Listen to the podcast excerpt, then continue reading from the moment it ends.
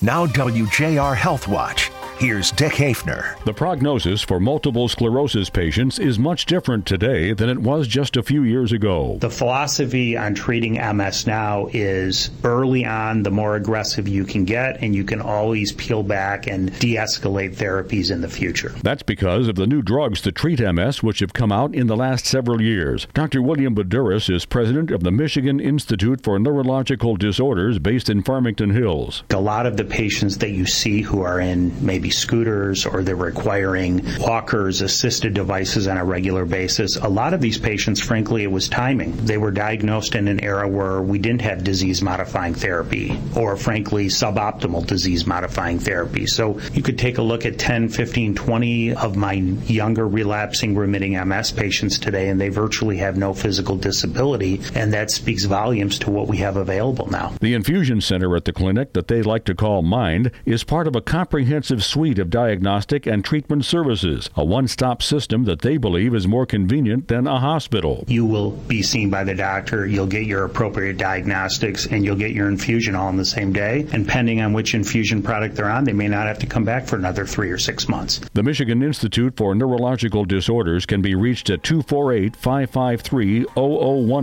248 553 0010, or at mindonline.com. I'm Dick Hafner for WJR Health Watch.